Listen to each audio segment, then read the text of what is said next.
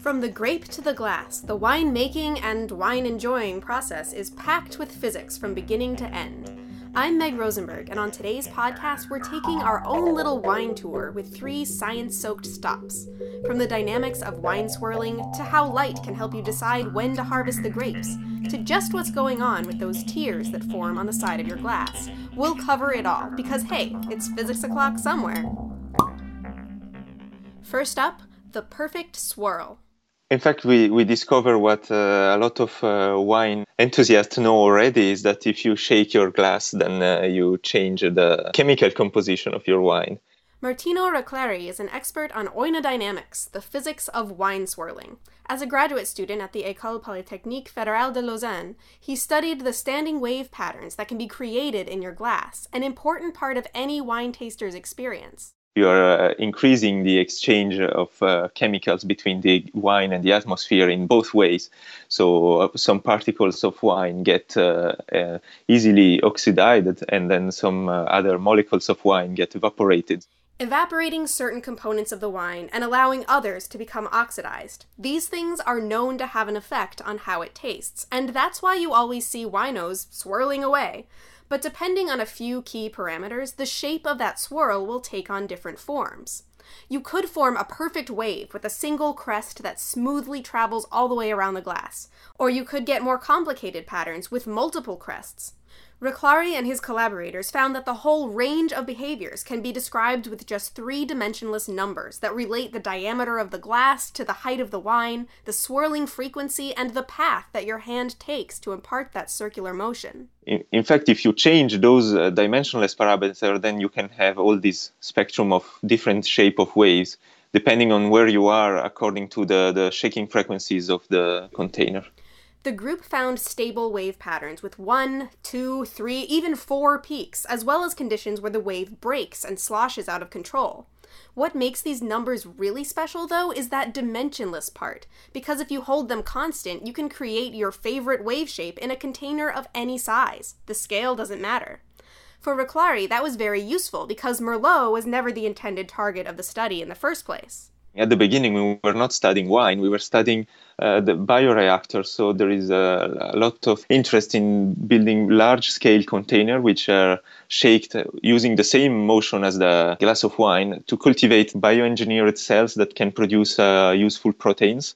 Just like the wine, the cells need to be mixed to have the right amount of exchange with the atmosphere. So they need uh, oxygen from the atmosphere and they need to evacuate the CO2 they produce and they need to be fed. So this is why uh, it's very useful to to shake them to mix them. The cells are very fragile. So if we shake them too hard, they will die. So this kind of motion is very gentle. It, it seems to be better for, for cells. So where does the wine swirling come in? One day we said, oh, maybe no one is really cares about this bioreactor apart from the people building bioreactors.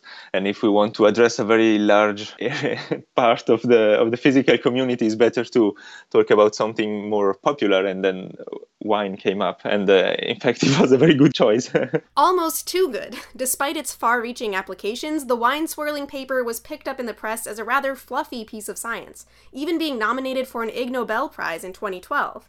But Reclari isn't shaken at all by the work's popular appeal. Being laughed at uh, for a moment because it seems that what we do is uh, is just we want to drink wine and then we do a research on wine is uh, is not a big problem because thanks to that we can achieve a much broader uh, audience. So why not? It was uh, not so bad, in fact.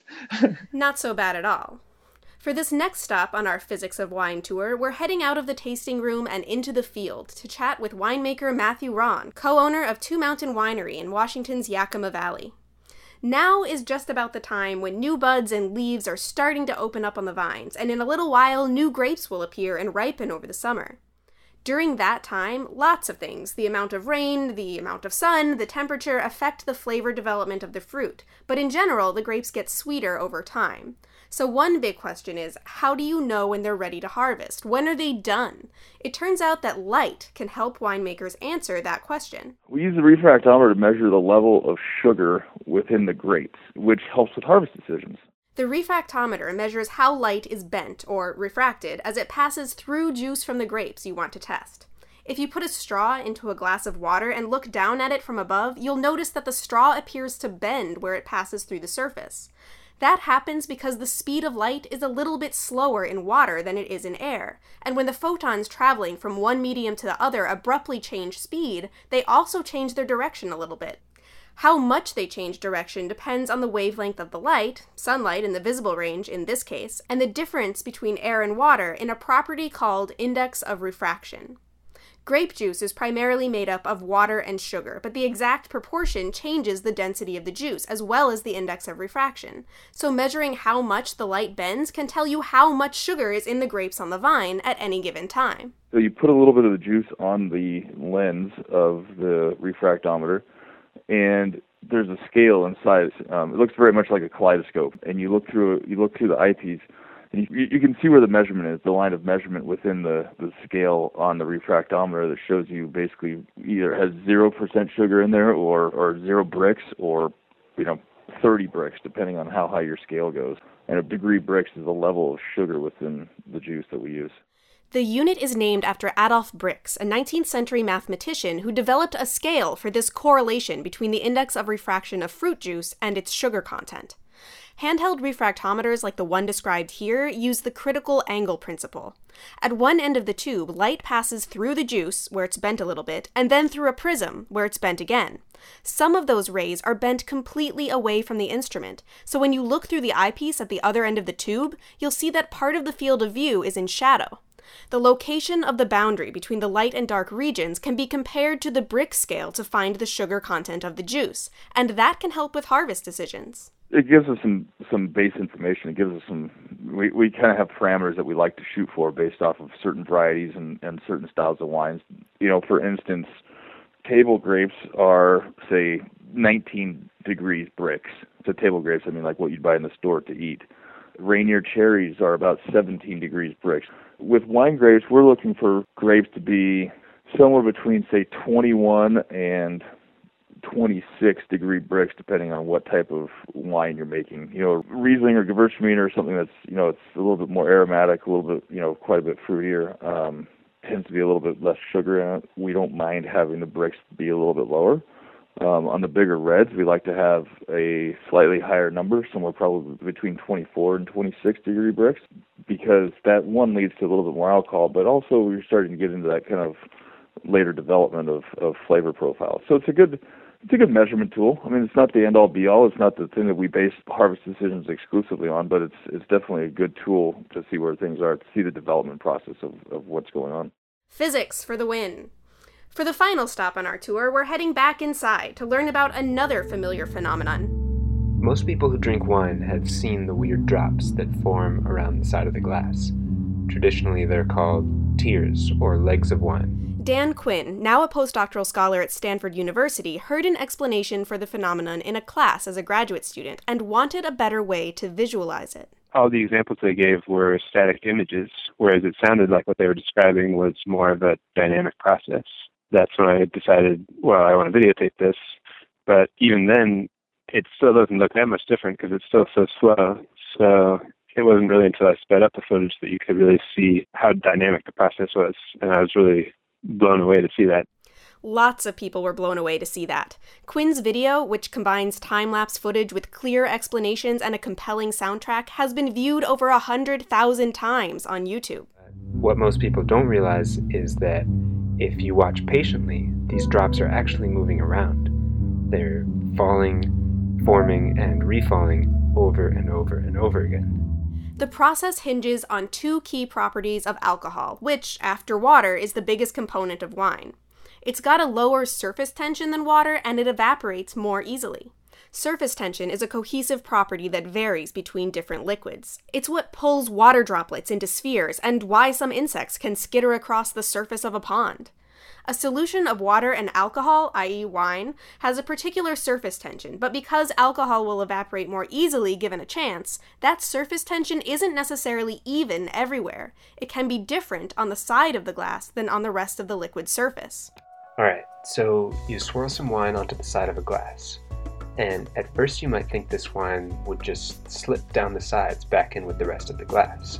But take a closer look the alcohol will evaporate the fastest up at the top, where the wine is thinnest. That means that compared to the rest of the wine, the wine at the top is actually less alcoholic and therefore has a higher surface tension.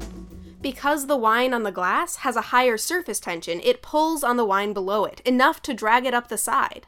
This keeps happening until enough wine has been gathered up there that it can't be supported and it slides back down as a droplet. Quinn offers this analogy. Now imagine an escalator with a wall at the top, so that the people just start bunching up with no place to go. And eventually, a critical number of people builds up to form a ball, and the ball rolls back down, taking all the people with it.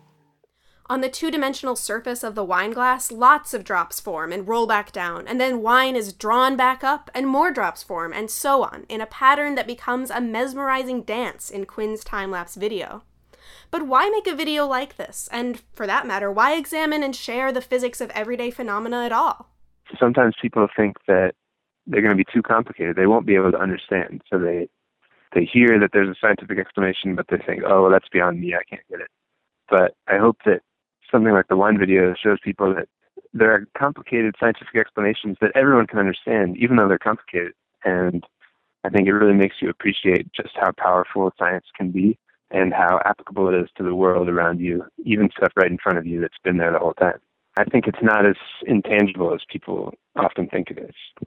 As Richard Feynman said at the conclusion of one of his lectures, But it is true that if you look at a glass of wine closely enough, you will see the entire universe.